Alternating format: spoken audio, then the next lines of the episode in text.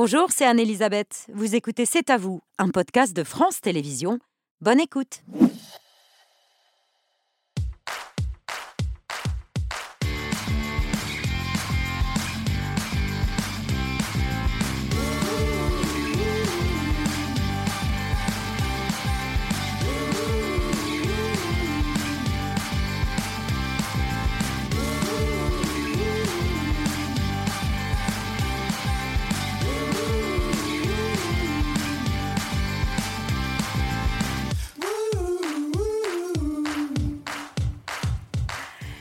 Bonsoir, c'est à vous en direct jusqu'à 20h55 pour toute l'actualité de ce jeudi 2 mars avec Émilie, Pierre, Patrick, Mohamed et Mathieu. Ravi de vous retrouver. Salut à tous les cinq. Bonsoir, bonsoir. Émilie, votre choix de l'actu ce soir. On ne parle plus que de lui, ChatGPT, ce robot capable de parler, d'inventer, d'écrire des textes, de répondre à n'importe quelle question, une intelligence artificielle accessible en deux clics qui inquiète autant qu'elle fascine. Et avec lequel vous avez euh, joué cet après-midi? Vous allez voir. Voilà les résultats Voilà tout à l'heure. On en parle avec la spécialiste des interactions homme-machine, professeur à la Sorbonne, chercheur au CNRS et auteur du livre Les robots émotionnels aux éditions de l'Observatoire, Laurence de Villers sera dans un instant sur notre plateau. Mohamed, votre story Je vous parle ce soir d'un empoisonnement de masse en Iran. 800 euh, jeunes femmes, écolières, collégiennes, lycéennes empoisonnées avec des fortes suspicions qui planent sur le pouvoir de Téhéran. pour les empêcher d'aller à l'école, hein, notamment.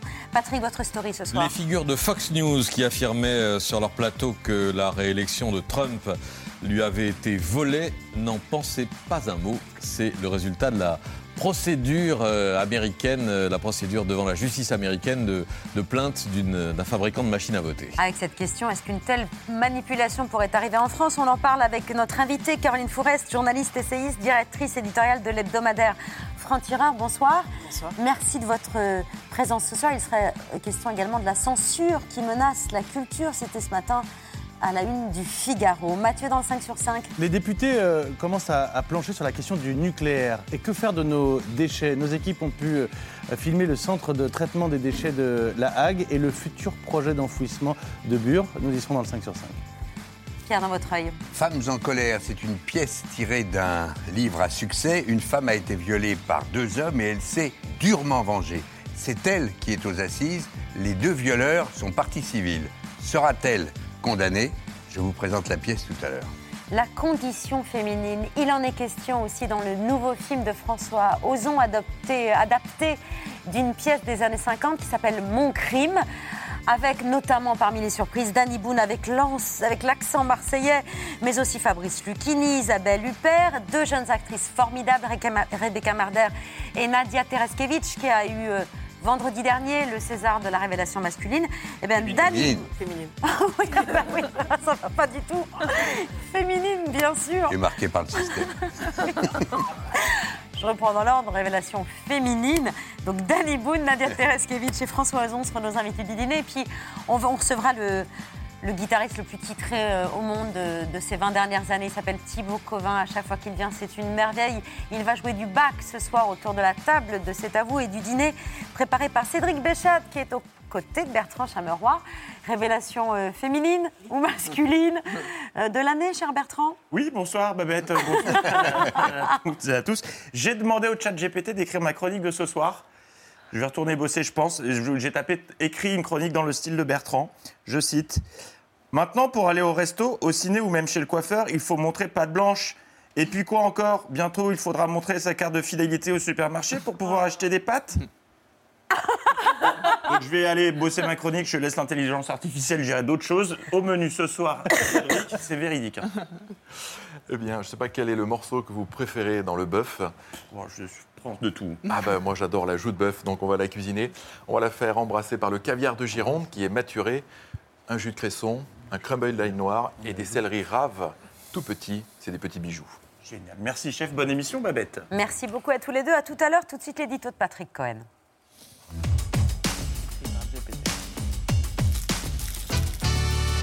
Dans votre édito, donc, les leçons de la pire fake news de l'histoire démocratique. Donald Trump a gagné les présidentielles de 2020 et Joe Biden lui a volé sa réélection. Si je parle de pire fake news, c'est qu'aujourd'hui encore, le climat politique est pourri euh, par euh, ce bobard et qu'une écrasante majorité d'électeurs républicains, environ 70%, continuent de penser que Biden est un usurpateur, après l'avoir entendu pendant des jours et des jours su- sur leur chaîne d'information préférée, Fox News. Hannity, l'une des vedettes de Fox, le 5 novembre 2020, deux jours après le scrutin. This is the United States of America. And that now it is, I can factually tell you tonight, it will be impossible to ever know the true, fair, accurate election results. That's a fact. C'est un fait, dit Hannity, qui en réalité n'en pense pas un mot. C'est la révélation judiciaire de ces dernières semaines aux États-Unis. Les messages privés échangés au sein de la chaîne montrent que dirigeants, éditorialistes et producteurs propageaient sciemment et cyniquement ce qu'ils savaient être des mensonges. Mais qu'est-ce qui a fait que ces échanges ont été dévoilés? Excès de zèle de ces menteurs pour accréditer l'idée que l'élection avait été volée, ils ont accablé un fabricant de machines à voter. We talked about the Dominion software. I know that there were voting irregularities. That is, these machines, these electronic voting companies, uh, including Dominion, Dominion voting machines are used in 2,000 jurisdic- jurisdictions in 30 states. According to experts, if one site has a flaw, other sites are likely to as well. Dominion qui a logiquement porté plainte pour diffamation en réclamant 1,6 milliard de dollars à Fox News. Procédure très incertaine, je vais y revenir. Mais en attendant, la justice a fait saisir des milliers de messages privés, courriels et SMS qui montrent l'étendue de l'hypocrisie, dont ces échanges sur l'implication de, Dominion. Une merde absurde, dit Tucker Carlson, autre vedette de la chaîne. Pas la moindre preuve, lui répond son, son producteur. Pas grave. Euh, les mêmes ont donné des heures d'antenne à l'une des avocates de Trump, Sidney Powell, pour la laisser répandre ses théories du complot. Attorney uh, Sidney Powell is leading the charge against Dominion, and she says she has enough evidence of fraud to launch a massive criminal investigation. That is where the fraud took place, where they were flipping votes in the computer system or adding votes that did not exist. It's been uh, organized and, and conducted with the help of Silicon Valley people, the, the big tech companies, the social media companies, and even the media companies. Intervention robotique et lunaire. Et voici ce qu'en disaient ceux qui lui tendaient le micro. Euh, elle est dingue.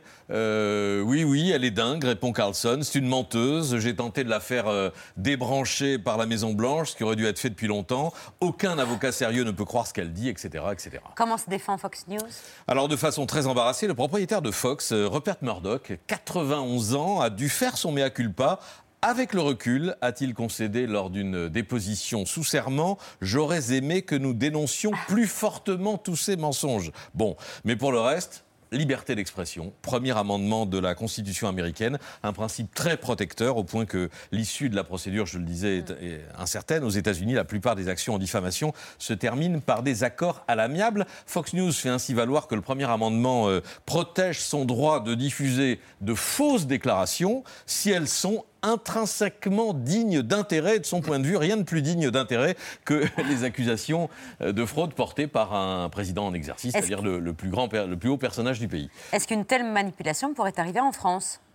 Il ne faut jurer de rien. c'est ce qu'on est en... Mais ce qu'on est en train d'observer en France, euh, c'est la confusion entre liberté d'expression et désinformation. En France, il y a des opinions qui tombent sous le coup de la loi, propos racistes, insultes, appels à la haine, mais propager des bobards est rarement sanctionné. Prétendre qu'un ministre est mouillé dans l'affaire Palmade ou que la gauche espagnole a dépénalisé la zoophilie devrait rester sans conséquence. L'ARCOM ex-CSA explique que sa mission première est de protéger la liberté d'expression. On retrouve le même principe fondateur que celui aux États-Unis et, de, pré- et de, de protéger aussi le, le respect des équilibres politiques. Il y a pourtant une exigence qui devrait nous, nous prémunir et qui figure dans toutes les conventions, euh, à ma connaissance, signées par les chaînes de télévision auprès de l'ARCOM, c'est l'honnêteté. Euh, L'éditeur doit assurer l'honnêteté de l'information, il garantit le bien fondé et les sources de chaque information, et si celle-ci est incertaine, la présenter au conditionnel. Je cite toujours, il fait preuve de rigueur dans la présentation et le traitement de l'information. Fin de citation. Bah, je dirais que si ces termes sont respectés, il n'y a aucun risque de dérive américaine. Et pourtant, ce risque de dérive de l'information, comme on vient de le voir aux États-Unis, euh, il existe bel et bien non seulement en France, mais partout dans le monde. Ah oui, c'est une des maladies euh, de la postmodernité qui arrive chez nous, clairement. Et Patrick a résumé la situation comme d'habitude. C'est-à-dire qu'on a, des, on a quand même plus de principes qu'aux États-Unis, parce que chez nous, l'argent n'est pas roi au point de justifier de mettre à bas la démocratie. Parce que c'est ce qui se passe avec Fox News. La loi de l'argent, de la demande. De l'audience. De l'audience. Avec, vous avez une audience qui est complotiste et qui ne veut pas d'une élection démocratique. Et ben vous pouvez leur vendre qu'elle a raison. Euh, oui, ce sont des clients, ce ne sont pas des téléspectateurs à informer. Ce qui apparaît clairement dans les messages privés, c'est une démarche commercial. On ne veut pas vous laisser s'échapper. Et c'est uniquement parce qu'une entreprise, en l'occurrence celle des machines à voter, a été salie dans sa réputation qu'il y a une procédure. Absolument. Sinon, il n'y en aurait pas. Donc chez nous, on considère que ce n'est pas une question d'argent, c'est une question de principe. On a une liberté d'expression qui est très, très bien protégée, mais on a des limites à cette liberté d'expression. Mhm. Et la désinformation, pour les journalistes, évidemment, doit en faire partie. Et donc on a une instance qui s'appelle l'ARCOM qui commence à réguler quand il y a de l'incitation à la haine, raciste, des insultes, c'est très bien. Mais je pense que dans le monde qui vient, il va falloir aussi qu'il se penche sur ces campagnes délibérées de complotisme, de désinformation qui tuent le journalisme et qui tuent la démocratie. C'est trop grave. Il y a de la malhonnêteté aussi cynique que ça en France? Oh, bah, On a tous on a deux, trois exemples en tête euh, qu'on va avoir la, politesse de pas nommer, mais bien sûr qu'il se passe quelque chose dans nos médias aujourd'hui qu'on ne voyait pas il y a encore quelques années. C'est-à-dire qu'on on sait que, que c'est la règle des réseaux sociaux de ne pas être responsable, de ne pas être régulé. Et on peut aussi d'ailleurs souhaiter qu'il le soit plus. Mais les médias, par définition, c'est à l'opposition de tout ça, c'est d'avoir quelques règles de conduite. Les erreurs, ça arrive. Mais par contre, quand vous donnez à manger à un public euh, de la désinformation, du mensonge, du complot, parce que vous savez que ça va faire de l'audience, à un moment donné, ça doit pouvoir être sanctionné. Mais toujours au nom de la liberté de l'opinion. C'est quand même l'opinion, c'est une chose. Mentir sur les faits, journalistiquement, c'est autre chose. Bataille autour de l'information, mais aussi autour de la culture. Elle est dans le viseur des nouveaux censeurs. Le Figaro y consacrait euh, aujourd'hui sa une. Des écrivains, aujourd'hui disparus, comme Roald Dahl, très populaire chez les enfants. Ian Fleming, le père de James Bond, voit leurs œuvres retouchées pour y enlever certains mots qui pourraient choquer. Une réécriture qui fait évidemment réagir certains journalistes anglais, Pierce Morgan ou encore l'actrice Whoopi Goldberg. The entire catalog of author Ian Fleming's Bond books are being reissued, but also re edited to remove any racist content. Now, this, com- mm-hmm. this comes on the heels of re editing author Roald Dahl's books to remove content deemed offensive to modern audiences. Look, y'all got to stop this, okay? The Oompa Loompas in Charlie and the Chocolate Factory were described by Dahl as small men, but now they're simply small people, just in case any of the small men wanted to become small women or small non binaries. In Fantastic Mr. Fox, a line describing tractors, probably my favourite, describing tractors as black has been deleted because apparently, apparently it's just mentioning the colour of an object like a, like a tractor is now racially charged. Autre exemple, chez Roald Dahl, un personnage énormément gros devient énorme, un truc fou devient un truc bizarre. Le mot fou devient potentiellement offensant. Comment est-ce qu'on qualifie ces retouches, Caroline Forest? C'est de la censure pure et simple? On est dans George Orwell. On est dans l'époque, euh, dans le roman qu'avait imaginé Orwell, où, il y avait des gens chargés de réécrire les livres pour réécrire l'histoire. Et je pense que ça va avec la maladie de l'époque, qui est déjà de tout décontextualiser, de perdre un peu justement euh, la trace des choses. Et, je crois que ça peut mettre d'accord des gens, encore une fois, de plusieurs sensibilités. C'est-à-dire qu'on est dans un moment où, euh, moi, quand j'avais lancé l'alerte sur ces questions-là dans, mon livre Génération offensée, je, je, pensais qu'il fallait que ça vienne justement des féministes et des antiracistes d'alerter sur le fait qu'il ne fallait surtout pas laisser ces causes être instrumentalisées pour euh, limiter euh, la liberté de créer, pour censurer. Parce que je voyais bien que la droite dure allait s'en emparer, et là, elles s'en régalée, et elle s'en régale aujourd'hui. C'est-à-dire qu'elle traite tout ça avec un, évidemment, elle finit même par croire que c'est à cause du féminisme et que c'est à cause de l'antiracisme. C'est pour ça que c'est si important d'entendre des voix comme celle de Whoopi Goldberg aussi. Parce qu'il faut rappeler que non, il y a des gens qui tiennent au féminisme, qui tiennent à ce qu'on actualise des œuvres au sens créer de nouvelles œuvres, créons de nouvelles œuvres qui euh, fassent plus la part aux femmes, qui ne soient plus racistes. Mais ne réécrivons pas le passé. Euh, ça n'a aucun sens. Ça n'est pas respecter une œuvre. Et c'est la même maladie que celle dont on parlait tout à l'heure. C'est une façon de considérer les œuvres comme des produits. Mais les œuvres ne sont pas des produits, ce sont des créations. Mm. Et donc elles appartiennent à leurs créateurs. Donc Roald Dahl n'est plus là euh, pour les défendre. C'était pas un personnage sympathique. Oui, non. Il était antisémite, il a dit des horreurs, tout ce qu'on veut. Mais on s'en fiche. Les œuvres doivent être jugées pour elles-mêmes et respectées pour elles-mêmes. Et puis après, il y a des choses qui sont quand même très comiques. Parce que par exemple, dans Mathilda, euh, comme elle cite à un moment donné des auteurs, et effectivement, dans la tête de Roald Dahl, il y a que des auteurs masculins. On a le, le lecteur, le sensitive reader, donc le lecteur sensible qui a été consulté par la maison d'édition, a rajouté Jane Austen pour qu'il y ait une femme. Très bien. Mais elle aussi Ben, elle, elle aussi, maintenant, elle, est- elle menace d'être annulée par des universités anglaises qui trouvent que Jane Austen, rétrospectivement, 200 ans plus tard, c'est un peu sexiste, c'est un peu stéréotypé sur les questions de genre. Enfin, Jane Austen, 200 ans plus tôt, c'était révolutionnaire. Donc le fait de ne pas avoir cette capacité à juger les œuvres dans leur contexte est absolument littéraliste, anachronique et au final assez absurde. Il y a maintenant des agences spécialisées dans ce type de réécriture. Donc là aussi, il y a un business, quoi, par mais, ailleurs. mais c'est une question de business. On est en train de parler que de ça. On est en train de parler de marketing parce que, encore une fois, un éditeur, au lieu de chercher de nouveaux auteurs qui vont écrire des romans pour enfants qui soient justement porteurs de nouvelles représentations sur la question des genres, sur euh, plus antiracistes, ils vont reprendre des produits qui marchent déjà. Ils vont les adapter un peu pour pas avoir de polémique. Et là où c'est dangereux, c'est que les sensitive readers, donc ces lecteurs sensibles dont on nous parle, ils vont les chercher dans des agences. C'est-à-dire que d'abord, le métier d'éditeur, c'est ça normalement, hein, c'est d'être sensible.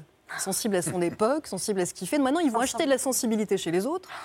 Et qui sont ces professionnels de la sensibilité? C'est là, euh, Babette, qui est le problème. C'est que qui veut dans sa vie être euh, lecteur sensible? C'est des- c'est des- quand même des profils très particuliers. C'est des gens qui, en fait, guettent toutes les polémiques sur Internet et qui vont donc être hyper dans la censure. Parce qu'ils vont se dire, moi, je suis là pour sortir le parapluie. Il faut que personne se sente offensé par ce qu'il y a dans cet ouvrage.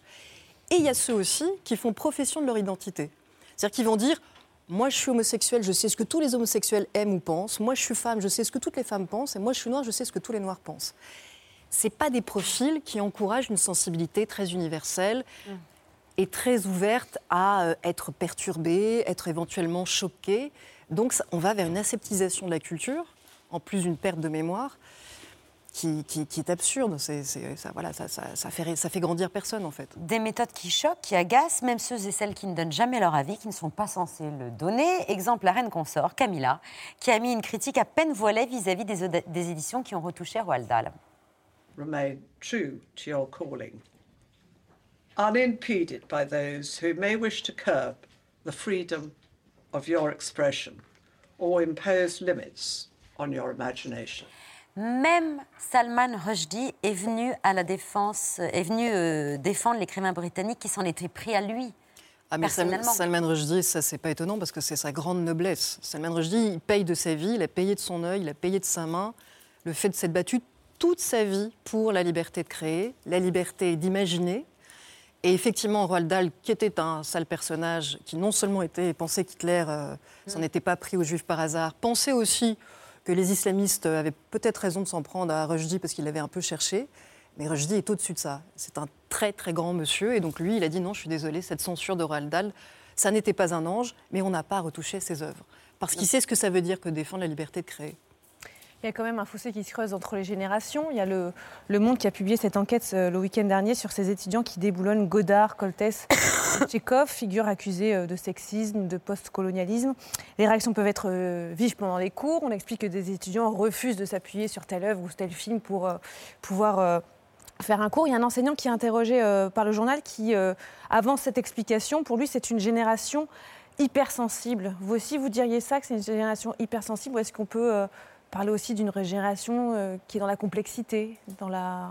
Alors, Recherche Moi, de je, je- justice. je- je- je serais ravie si c'était que de la sensibilité. Je pense qu'on est passé un peu vite de la de l'hypersensible à l'hypersusceptible. Mm. C'est ça le problème. C'est plutôt l'hypersusceptibilité le, le problème de l'offense. Qu'on débatte dans les écoles, et notamment dans les écoles de cinéma, de Godard, je suis la première ravie. Alors en tant que féministe, je ne peux pas vous dire à quel point je suis contente qu'on débatte enfin de Godard, parce qu'on nous l'a quand même imposé pendant des années comme mythique, intouchable, avant-gardiste.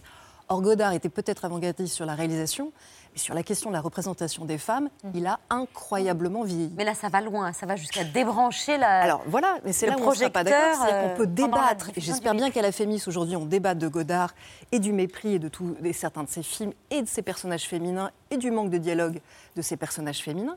Mais ça ne veut pas dire qu'on ne doit pas étudier Godard, ça ne veut pas dire qu'on doit brûler Godard, ça ne veut pas dire qu'on doit censurer les films de Godard, qui font partie du patrimoine euh, cinématographique.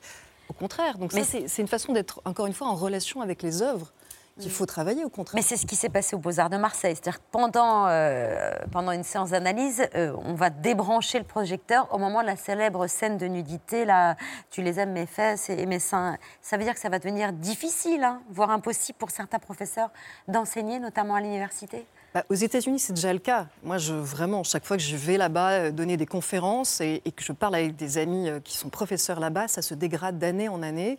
Ils me disent, Caroline, on ne peut plus rien dire, on est terrorisé par nos étudiants. Surtout qu'aux États-Unis, là aussi, le client est roi et les élèves sont des clients. Ils payent très cher et les professeurs sont virés chaque fois qu'un élève se dit offensé ou que ses parents protestent. En France, on pourrait se dire on est plus protégé parce que nos professeurs ne sont pas euh, des prestataires de services, ils sont protégés par leur statut.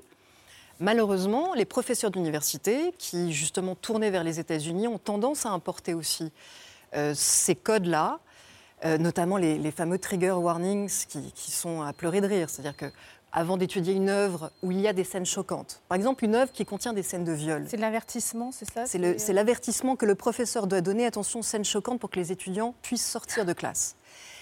Je, je parlais avec quelqu'un, je ne veux pas citer, mais qui a enseigné à Téhéran pendant des années, qui a fini par s'exiler aux États-Unis et qui a arrêté d'enseigner aux États-Unis parce qu'elle me disait mes élèves, elle enseigne la littérature, mes élèves me disaient qu'ils étaient, ça n'étaient pas confortables, ça n'était pas confortable ce que je leur racontais sur la littérature. Mais la littérature, c'est pas fait pour donner du confort. C'est fait pour perturber, c'est fait pour troubler, c'est fait pour faire réfléchir. Et il y a une nouvelle génération qui réclame en fait des safe spaces, c'est-à-dire des espaces sûrs pour leur santé mentale, au détriment de la littérature. Alors que la littérature, c'est ce qui aide à être plus fort, c'est ce qui aide à être plus costaud. Et on a besoin d'espaces sûrs pour la liberté de débat, pour la liberté de créer. C'est ça qu'il faut qu'on protège ensemble. Les profs et les, les créateurs subissent tout cela. Johan Sfar était notre invité hier soir et il témoignait de sa surprise quand il a voulu faire adapter au cinéma son livre Monsieur Crocodile a beaucoup faim. Pour Monsieur Crocodile a beaucoup faim, donc je voulais, euh, en l'occurrence c'est un garçon, je voulais un comédien qui ait la voix de Sylvester Stallone en langue anglaise, et on m'envoie des enregistrements, et j'en trouve un qui a vraiment la voix de Stallone. J'ai dit il faut le prendre lui, et la production m'appelle, elle dit Johan c'est pas possible, tu es en train d'animaliser une personne noire parce que ce comédien est noir. J'ai dit d'abord je savais pas. Et il dit écoute, on va être obligé. Donc on a, on a dû le virer, on a dû prendre un blanc à la place qui était moins bon. Mais le pire de tout, et ce que j'explique dans le livre, Ben oui. c'est que si j'étais noir, et d'ailleurs même sans être noir, j'aimerais pas un dessin, animé où, un dessin animé où tout le monde est blanc, où il y a juste une voix de noir pour faire le crocodile. Alors du coup, j'ai dit, est-ce que la petite fille peut être noire? Ah non, la petite fille peut pas être noire. Donc j'essaie de décrire, en essayant de me marrer, une situation où on est toujours perdant, quoi qu'on fasse. C'est ce qu'il évoque dans son roman, mais c'est ubuesque.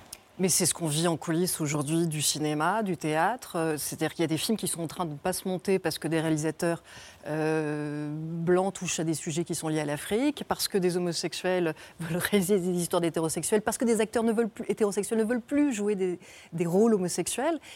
Et, et- le pire, c'est que tout ça se fait au détriment des minorités. C'est que la représentation des minorités devient tellement minée, on a tellement peur d'être annulé par tel ou tel groupe, telle ou telle association professionnelle de la victimisation, que le cinéma est en train de reculer dans son universalité. Et qu'à la fin des fins, tout le monde va faire des films de blancs hétérosexuels, parce qu'au moins ils seront tranquilles, il n'y aura personne qui va protester.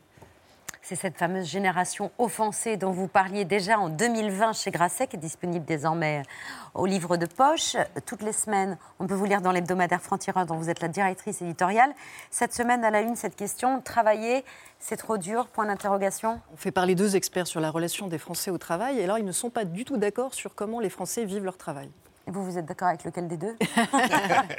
Moi, je trouve ça assez passionnant, j'ai de la chance pour ça. Vous restez avec nous pour évoquer le reste de l'actualité, et notamment ce fameux chat GPT, ce robot conversationnel issu d'une intelligence artificielle de pointe dont on parle depuis des semaines, des mois, qui inquiète autant qu'elle fascine.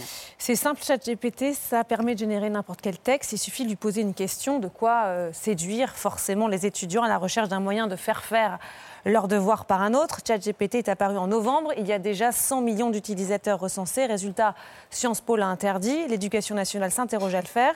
En attendant, les professeurs se méfient, apprennent à distinguer un texte qui sortirait du cerveau d'un élève d'un texte généré par l'intelligence artificielle. Là, j'ai tapé un truc au hasard, donc fais-moi une dissertation sur le commerce international, et là, il vous écrit tout, donc c'est excellent. Là, vous avez votre dissert, le problème, c'est que le prof peut voir maintenant grâce à des sites.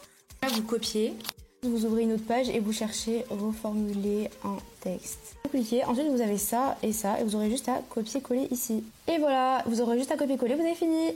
Avec ça, les profs, ils voient rien. Ce qui est euh, absolument rédhibitoire, c'est qu'il oublie euh, des éléments essentiels pour traiter le sujet. Donc, c'est ça surtout qui fait que la copie est, très insuffisante. La grosse limite de l'outil, comme il cherche à imiter justement les réponses que pourrait le plus probablement faire l'être humain, c'est qu'il tombe dans tous les panneaux.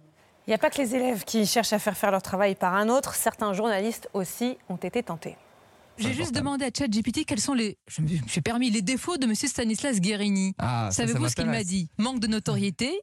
C'est pas faux. Bon, Certainement, mais, toujours merci de mieux m'aider faire. à contribuer. Il souligne aussi un manque d'indépendance car trop impliqué dans le parti présidentiel. Ah, c'est intéressant. C'est mal, enfin, un positionnement, un positionnement politique ambigu, mais ça selon en même temps. Et alors attendez, il y, y a les qualités quand même.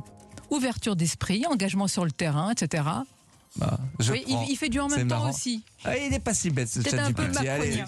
ChatGPT, auteur de livres également, plus de 200 sont vendus par Amazon avec l'intelligence artificielle mentionnée comme auteur, des romans, des manuels techniques, des livres pour enfants. Et il y a même possibilité euh, d'écrire des poèmes en alexandrin, comme euh, celui-ci par exemple.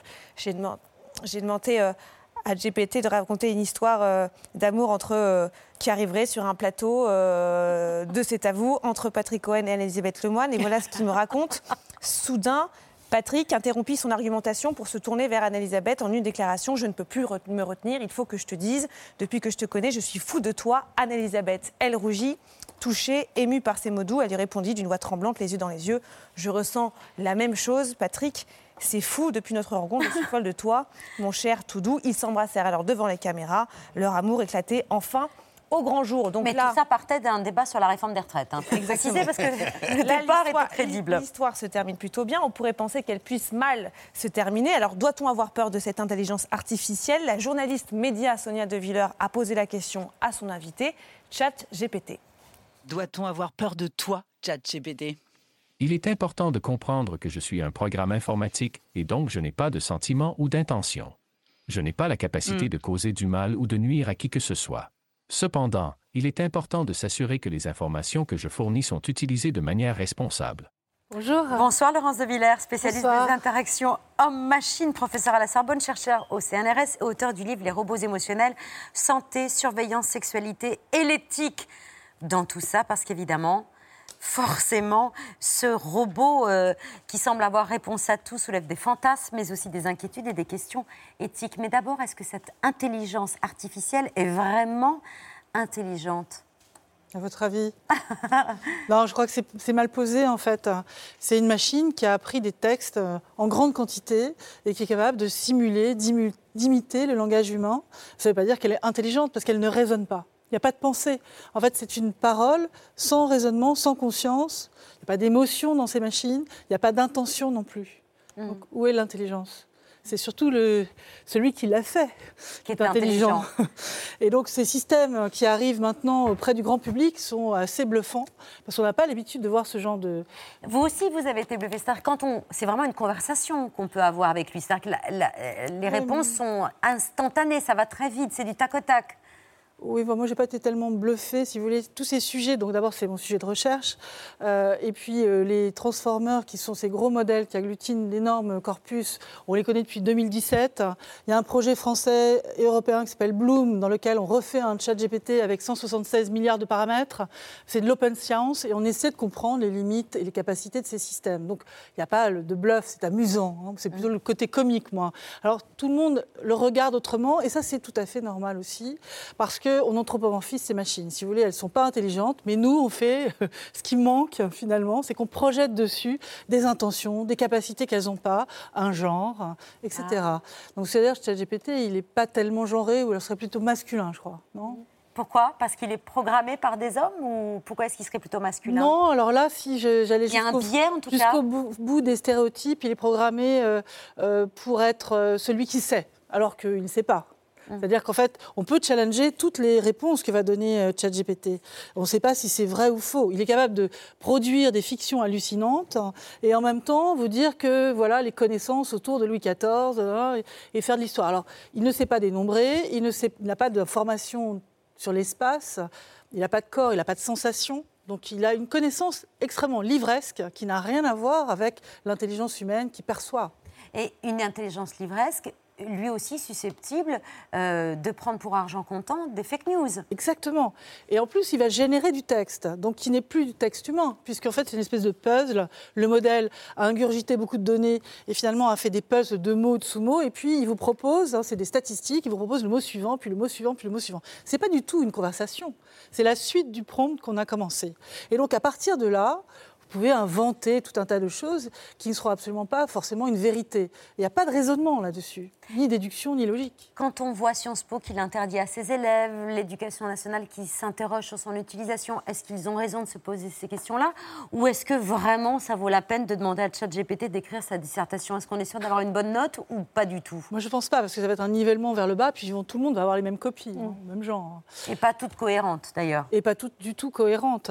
Non, je pense que ce qui est intéressant pour l'éducation, c'est au contraire de se rendre compte à quel point ces outils peuvent être bluffants pour l'humain. Donc, il est nécessaire de l'utiliser et de le démonter, si vous voulez, de le démystifier. Hein. C'est pas magique.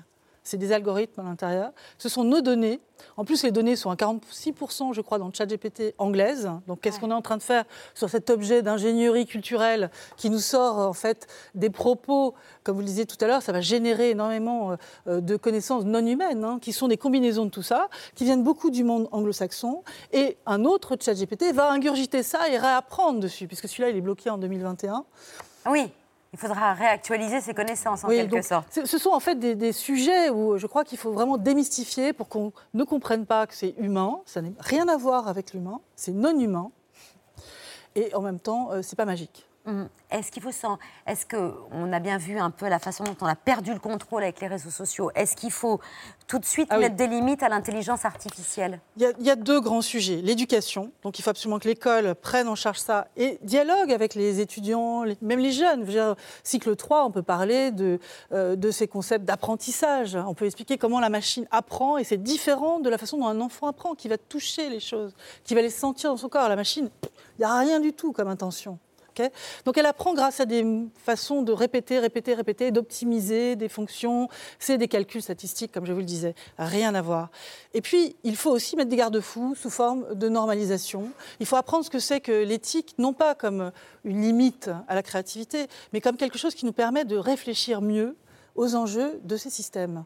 Et c'est, à mon avis, un énorme outil de compréhension, d'apprentissage, et ça permet aux enfants aussi de comprendre qu'ils peuvent avoir un libre arbitre, qu'il faut questionner les choses. Il ne faut pas les prendre comme ça, comme argent comptant. Ce qui devrait les permettre à mieux décerner ce qui est fake news ce qui n'est pas fake news. Donc c'est très bien, en plus que ce système fasse encore beaucoup d'erreurs. hein. Vous lui demandez, euh, euh, je ne sais pas moi, euh, la mère de Marie a trois enfants, Melchior, Melchior Balthazar et Gaspard, hein, les trois rois mages. Alors Marie, au début, on l'a oublié. Donc c'est facile de piéger ce système. Quand on fait, nous, des pièges, c'est-à-dire on fait des benchmarks, c'est-à-dire des ensembles de données, d'essais pour tester les capacités du système, on, on s'aperçoit qu'il ne comprend pas, il n'a pas de sens commun, il n'y a pas de, de cohérence, même si de temps en temps il est capable de sortir de l'imitation de quelqu'un qui vient d'Internet ou trouver des choses un peu nouvelles qui sont assez fantastiques. Donc si maintenant je reprends le côté très positif, c'est qu'en fait ces systèmes ont une acuité que nous n'avons pas.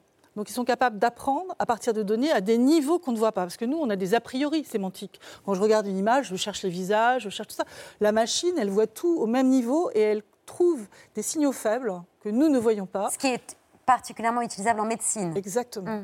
Sur les radios, même si un médecin en a vu des millions dans sa vie, des milliers plutôt, il n'en verra pas des millions. Et sur l'éthique, si je dis ChatGPT, euh, élabore-moi un plan d'attaque terroriste sur telle ou telle cible ou sur tel Très ou bien. tel bâtiment. Vous avez raison. Donc il y a le large modèle. Dessus, ils ont fait une enveloppe qui est un agent conversationnel et au-dessus, il y a des filtres. Donc OpenAI s'est Ça, prévenu de ça cela. c'est filtré, ça, a priori. Oui, mais est-ce à lui de faire cela? Non. C'est à la société de décider des filtres qu'on veut faire. Si vous regardez sur les religions ce que rapporte ChatGPT, vous verrez qu'il y a une grande différence entre certaines religions. Ah. Il y a des discriminations. Ça vient effectivement des réseaux et de tout ce qu'on peut trouver comme fake news, mais en plus, il y a ces filtres. décidé par quelqu'un seulement. hein. Donc très peu de personnes décident avec un énorme pouvoir de manipulation dans le pouvoir des mots qui sont non humains. Donc qu'est-ce que c'est que ce statut de cette parole non humaine? Qui arrive comme ça un peu partout dans les écoles Il faut évidemment qu'on apprenne ce que c'est. Et dans les règles éthiques, il faut faire beaucoup plus de recherches sur la compréhension de- des limites de ces gros systèmes, comment on va mieux comprendre. Et il faut aussi se doter euh, de euh, règles, de lois et de normalisation. Et je travaille maintenant en normalisation. Bah, c'est tout le problème. Vous disiez que ChatGPT n'est pas intelligent, mais c'est celui qui l'a créé qui, qui l'est. C'est Sam Altman, entrepreneur américain de 37 ans, euh, qui a créé l'entreprise OpenAI. Et il parlait des valeurs euh, de ChatGPT. Do you think that AI will share our values? We have a team working on that right now. So, how we impart human values, which are difficult to encode in math, right? So, like, how do we teach a system our collective human values? Um, and I will say, I'm more optimistic now than I was before that we will be able to accomplish that goal. Well, and do we even want AI to share our values? Because, you know, there are many inequities that exist in society that we may not want to be replicated in AI. One of my hopes for AI is that it will take, uh, it'll help us be our best. It'll help us like amplify our best and stop our, our worst impulses. Quand, elle dit, quand il dit que ça pourrait nous aider à, à nous rendre meilleurs, là, ça vous inquiète Ah bah oui, c'est lui qui dit je vais vous aider à rendre le monde meilleur hein, quelque part. Il faut Mm. bien comprendre euh, qu'il est caché finalement derrière ses choix, ainsi qu'une poignée d'ingénieurs qui vont décider donc de manipuler. Et puis ce qu'il a fait de très fort, parce que c'est pas nouveau, si vous voulez, Google faisait déjà des systèmes comme cela, euh, Bloom en fait aussi. Qu'est-ce qu'il a réussi à faire? C'est prendre le lead et pour lever des fonds. hein, c'est du marketing, ça Oui, avant tout. proposent ça gratuitement, là, faut le, faut le dire. Et on aussi, donne ça- nos ça- données, Ça a on- considérablement euh, Bien sûr. contribué à la popularité du truc. hein. On joue les cobayes et on est là euh, en train de- d'aider euh, quelqu'un, un Américain, qui vous propose une, une situation qui n'est pas, qui est pas tenable. Donc c'est très très important qu'on fasse en Europe ce genre de système, qu'on en ait plus à maîtrise, que l'école le prenne aussi et qu'on travaille sur la normalisation avec le AI Act de l'Europe qui est en train d'être mis en œuvre. Merci beaucoup, Laurence Villard, d'être venue ce soir sur le plateau de C'est à vous. Je rappelle votre ouvrage. J'en ai un, un exemplaire qui a un peu servi. Les robots émotionnels, santé, surveillance, sexualité, l'éthique dans tout ça, c'est aux éditions de l'Observatoire. Ah bah, c'est votre exemplaire. C'est mon Que vous êtes- exemplaire. Ah, que vous nous avez prêté et que je vous rends. Merci. Euh, merci beaucoup, vous restez avec nous. C'est l'heure de la story de Mohamed Bouafsi.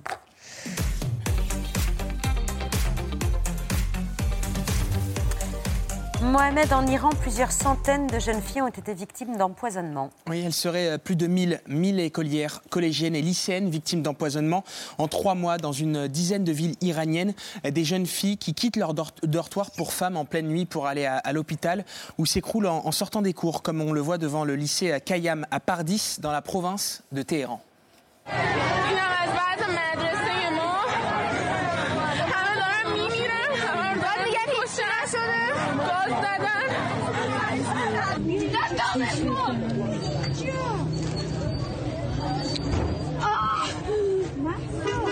Les premiers signalements d'empoisonnement remontent à la fin novembre 2022. Depuis, ils se sont multipliés avec même une accélération ces derniers jours. 50 victimes ont été euh, dénombrées à Téhéran. Sur la seule journée d'hier, la panique gagne les familles.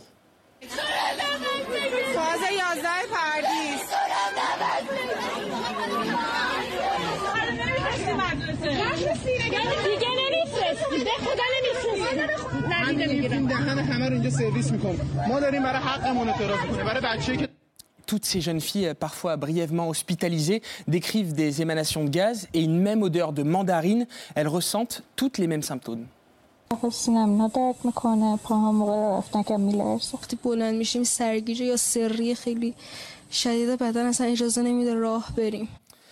Aucune école de garçons euh, n'a en revanche été euh, touchée par ces empoisonnements. Il est donc clair qu'il s'agit euh, d'éloigner les jeunes filles des écoles.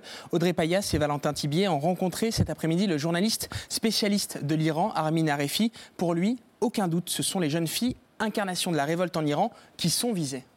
Ne faut pas oublier que les écoles euh, primaires, les collèges et les lycées en Iran ont été de nouveaux foyers de contestation contre le régime, ce qu'on a vu au cours de l'automne dernier avec des gestes inouïs de défiance vis-à-vis euh, du guide suprême, par exemple, ces jeunes iraniennes qui se dévoilaient, retiraient leur voile obligatoire et brandissaient leur majeur euh, à destination du guide suprême. On ne peut pas écarter le fait que certains au sein de la République islamique aient tout simplement voulu se venger. C'est en tout cas ce que pensent beaucoup de défenseurs des droits de l'homme en Iran, euh, qui se disent qu'il s'agit d'actions de vengeance pour dissuader euh, ces jeunes filles de manifester à nouveau À Téhéran, les mères de famille se précipitent devant les écoles pour tenter de retirer leurs filles. La vidéo de l'une d'entre elles se faisant molester par des gardiens de la Révolution circule en boucle depuis quelques heures.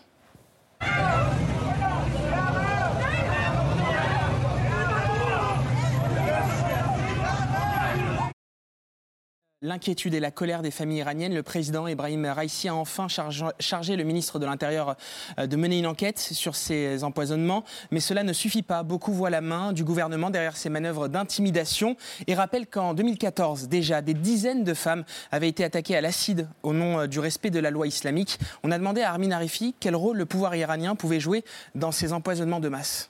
La population est très en colère euh, du fait euh, du mutisme tout d'abord des autorités, puis d'un certain laxisme euh, dans la réponse qui a été apportée. Certaines sources affirment qu'il pourrait s'agir de groupes islamistes chiites radicaux. L'ampleur des attaques, leur fréquence de plus en plus importante, laisse à penser qu'il s'agirait de groupes organisés, de groupes importants. On imagine mal ces groupes euh, ayant pu agir seuls sans certaine complicité au sein du régime iranien. Caroline Forest, citée par 20 minutes, Azadeh Kian, chercheuse à l'Université de Paris et sociologue, évoque une véritable talibanisation du pouvoir euh, iranien, l'idée de menacer des femmes pour leur dire regardez ce qu'il se passe si vous continuez. Vous estimez qu'on assiste à un, crime d'État comme le répètent les opposants politiques? Ce ne serait pas le premier, hein, cette euh, République islamique d'Iran. Ils sont, capables d'aller à un niveau de cruauté qu'on a rarement vu de la part d'un État. Alors bien sûr en laissant faire ou en organisant soi-même. C'est vrai que là on parle d'attaques sur tout le territoire, à une telle échelle et de façon tellement organisée que quand on sait la capacité de ce régime à mettre en prison 16 000 personnes et à arrêter n'importe quelle personne qui euh, le défie, on a du mal à croire que tout ça se passe sous son nez sans qu'il ne puisse rien voir. Et c'est dans ces méthodes, la vengeance. La vengeance, le sang, euh, le viol, euh, le crime, et aussi euh, dissuader des écolières d'aller en classe, parce qu'effectivement, aujourd'hui, le régime tremble à l'idée que les manifestations reprennent. Or, les écoles sont des foyers de contestation du slogan Femme, vie, liberté. Mais moi, je, je ne sais pas combien de temps ça va prendre, parce que je pense que c'est un des régimes qui est le plus dur au monde à, faire, à voir tomber, mais il tombera. Aucun, il- les gens ont faim en Iran. Les gens sont, non, préfèrent mourir que de continuer à vivre cette vie-là. Ça ne peut pas durer éternellement. Ils ne tiennent que par la terreur, que par la répression, que par la violence, que par le viol. Et on doit tous soutenir euh, de toutes nos forces ceux qui ont le courage de les défier.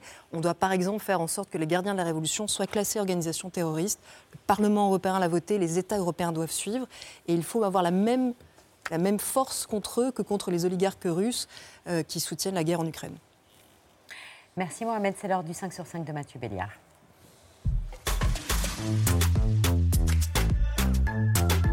Bonsoir Babette, bonsoir à toutes et à tous.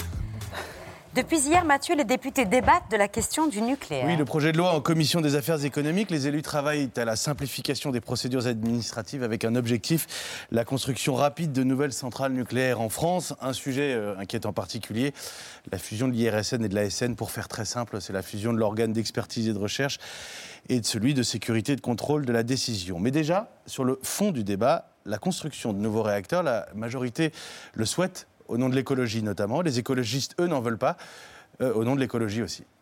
c'est la résultante d'une triple ambition. Euh, D'abord, une ambition écologique, parce que si on veut atteindre la neutralité carbone, on a besoin de l'ensemble des moyens de production décarbonés. Le nucléaire, l'hydraulique, les renouvelables. Est-ce que le nucléaire est une solution pour sauver le climat? La réponse est clairement non. Pourquoi? Vous le dites vous-même, pour construire un nouveau réacteur, il faut 15 à 20 ans. Pour gagner la bataille contre le climat, on a jusqu'à 2025-2030 pour infléchir la courbe des émissions de gaz à effet de serre. Et il y a bien sûr aussi la question de la souveraineté énergétique qui se pose. La France s'est fait peur euh, cet hiver sur ses capacités à produire de l'électricité. Question qui a fait l'objet d'une commission d'enquête parlementaire à l'Assemblée euh, aussi. L'arrêt du développement de l'atome, la fermeture de Fessenheim, la volonté de réduire le nucléaire. Le PDG d'EDF est revenu mardi sur ce que certains considèrent comme des errances ces dernières années. Il appelle à un sursaut. Nous avons certes euh, une pente forte devant nous. Je, je crois fondamentalement que euh, nous pouvons la remonter. Euh, et je crois simplement que pour la remonter, il nous faut une prise de conscience collective euh, au sein de l'entreprise et dans la façon dont l'entreprise interagit avec l'ensemble de ses parties prenantes. Et puisqu'on parlait euh, d'errance dans cette même commission, Nicolas Hulot et sa directrice de cabinet étaient également auditionnés en qualité d'ancien ministre de la Transition écologique. Une question a marqué les esprits, euh, la presque réponse surtout, au sujet d'un rapport qui préconisait la construction de 6 EPR et qui, dès 2018, a été remis à Nicolas Hulot. L'a-t-il lu? Pourquoi l'avoir ignoré? Regardez cette séquence étrange à l'Assemblée.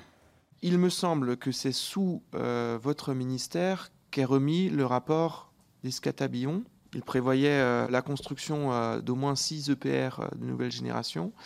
Est-ce que c'est un rapport qui vous est bien parvenu dans l'aide à la décision? Jamais n'a été comment dire, acté la sortie du nucléaire ou le fait qu'on ne ferait pas de nouveaux EPR. Ça ne m'a jamais été dit. On m'a toujours dit on n'en fera pas tant qu'on n'est pas arrivé aux 50%. C'est pour ça que ce rapport, moi, il m'est pas parvenu en l'état.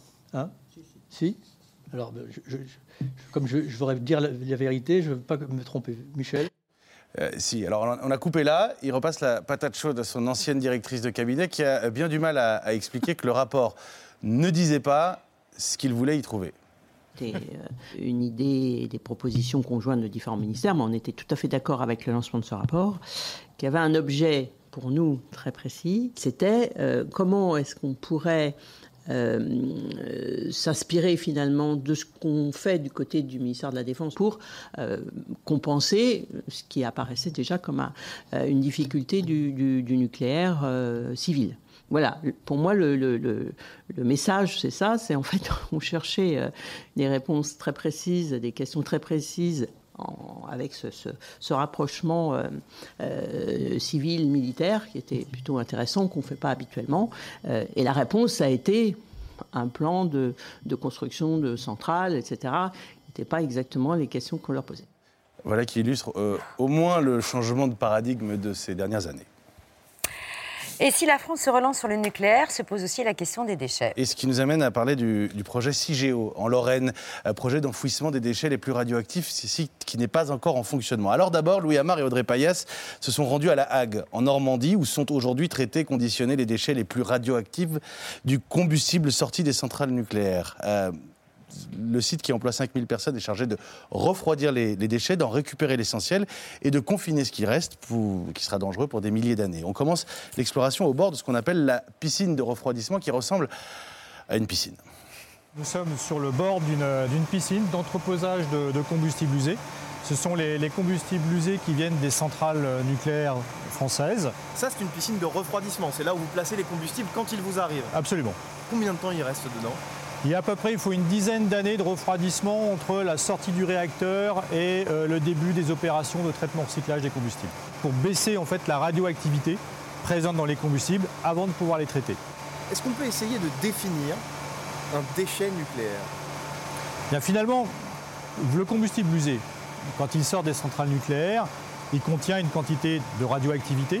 Et dans cette matière radioactive, radioactive on va finalement bah, séparer euh, 96% de la matière qui est constituée par du plutonium, de l'uranium, qui a un fort pouvoir énergétique, qu'on va séparer, qu'on va recycler. Et il y a 4% de radioactivité. Cette ces radioactivités, on ne peut pas la réutiliser et c'est elle qu'on va conditionner de façon sûre et stable sur l'usine de La Hague. Alors je voulais vous montrer le niveau de sécurité du site. À chaque changement de pièce, Louis Hamar et Audrey Payas ont dû vérifier qu'il n'était pas contaminé, euh, porteur d'éléments radioactifs. Regardez, vérification minutieuse des corps et de tout le matériel à chaque fois qu'ils changeaient de, de pièce. Donc après la piscine, vous avez compris une dizaine d'années de refroidissement des déchets qui, euh, en attendant le site que de Lorraine soit prêt, euh, seront stockés sur une dalle de béton, sous une dalle de béton d'un mètre 80. Qu'est-ce qu'on trouve sous nos pieds là? Eh bien, tout à l'heure, on était au bord de- des piscines d'entreposage des combustibles usés. Ces combustibles usés, finalement, on les a traités, ce qui nous a permis de séparer euh, la matière recyclable, l'uranium, le plutonium, des produits de fission qui, eux, ne peuvent pas être recyclés. Et ces produits de fission, on les a vitrifiés, on les a conditionnés de façon stable, dans une matrice de verre, dans un conteneur, et les conteneurs, on les positionne dans ces puits. En s'il n'y avait pas cette dalle, nous serions au contact d'un déchet hautement actif et nous aurions effectivement des conséquences létales sur euh, notre santé. Immédiate Quasiment immédiate. Et la durée de vie de ces déchets, ce n'est pas sur l'échelle d'un siècle, on est plutôt sur l'échelle de milliers d'années. Donc d'un point de vue industriel, il faut trouver un autre lieu d'entreposage et de stockage. Et je pense qu'aujourd'hui, le site de CIGEO euh, et les installations associées répondent tout à fait à ces objectifs. Et pour info, les déchets issus de la consommation électrique de chaque Français chaque année, c'est 5 grammes et la taille de ce que vous voyez, une pièce de 20 centimes. Des déchets moyennement et hautement radioactifs qui doivent être enfouis en Lorraine pour l'éternité ou presque. Et c'est là qu'on part pour euh, la Meuse en Lorraine où se développe donc le projet CIGEO, BUR, projet d'enfouissement. Euh, mais on parlait des, des procédures administratives et oui, c'est long. La demande d'autorisation de création du site vient d'être déposée, ce qui ouvre cinq années d'instruction, suivront des essais, des expertises, des demandes d'autorisation, etc., etc. Mais à BUR, il existe un laboratoire qui est un site expérimental identique au site qui sera construit et nous avons pu le visiter. Ce laboratoire qui permet de tester les sols, les infrastructures dans les conditions exactes du futur projet. On descend à 500 mètres de profondeur, 5 minutes d'ascenseur. Alors ça, c'est un colis de stockage de déchets de haute activité. Ils seront stockés dans ces tunnels-là. En se plaçant à 500 mètres de profondeur, on va être isolé de tout ce qui peut se passer en surface, de certains des risques d'intrusion par des activités humaines, mais aussi les risques d'aléas climatiques. Et on se met dans une couche géologique qui a des propriétés particulières et qui va permettre de confiner la plupart des radionucléides sur de très grandes échelles de temps. Et par rapport à des solutions qui seraient un entreposage en surface, comme c'est le cas actuellement, mais sur de très longues échelles de temps, CIGEO apporte une garantie en plus, c'est la passivité. Quel que soit le mode d'évolution, quels que soient les moyens dont disposera l'homme dans plusieurs, c'est plusieurs dizaines, plusieurs centaines de milliers d'années, la sûreté sera assurée quoi qu'il arrive. On va remplir ce site de déchets bure pendant un siècle, puis après on va le refermer, le sceller sous le sol, reboucher le trou. Et c'est cet argument de la passivité euh, du site enfoui à un demi-kilomètre sous le sol, c'est précisément ce qui inquiète des habitants de la zone et des militants antinucléaires qui ont fait du site un lieu de rassemblement ces dernières années. Le projet, c'est on fait euh, près de 300 km de galeries, on les bourre de, radioactivité et ensuite on ferme tout. Et ensuite, advienne que pourra. C'est-à-dire qu'après, il n'y a plus d'intervention humaine possible. L'Andra dit qu'elle va ré- réussir à garder la radioactivité sous terre. Des experts indépendants disent qu'elle peut remonter très très vite. Ça peut prendre 50 ans, 100 ans. Et ça, c'est un risque absolument intolérable qu'on ne veut pas prendre. À la fois pour nous, mais aussi pour les générations futures. Si on garde les déchets en surface, eh ben, on peut imaginer qu'au moins euh, on les a sous les yeux, on peut peut-être reconditionner, et puis on peut peut-être imaginer aussi que la science saura un jour comment mieux traiter cette radioactivité. Les premiers colis de déchets nucléaires sont attendus à Bure à la fin des années 2030, début des années 2040. Laurence de Villers? Oui, je pense que c'est un sujet en fait de société énorme qui avait été anticipé quand même beaucoup par les gouvernements précédents. Et il faut se dire que là, on a un besoin de recherche euh, très poussé pour arriver à justement ré- modifier ce processus d'enfouissement où on ne dit qu'on ne fera rien. Donc il y a l'idée que ce soit pas très profond pour pouvoir aller rechercher aussi euh, des déchets et pouvoir les retraiter. Donc je pense en ça, on va faire des progrès énormes et que l'IA va nous aider aussi pour trouver L'intelligence artificielle. des solutions. Ah ben voilà, merci beaucoup Laurence de Villard d'être venue ce soir sur le plateau de C'est à vous. Merci Caroline Forest. Euh, je recommande donc Franc-Tireur euh, qui est disponible Toutes les semaines. Toutes les semaines. Voilà, merci beaucoup à toutes les deux d'avoir accepté notre invitation. Dans un instant, Dani Boone, Nadia Tereskevich, ils sont à l'affiche de Mon Crime, le dernier film de François Ozon. Thibaut Covin, le prodige de la guitare. Les actualités de Bertrand, l'œil de Pierre, le vu, j'étais à ça, j'ai rien oublié. À tout de suite, on vous attend.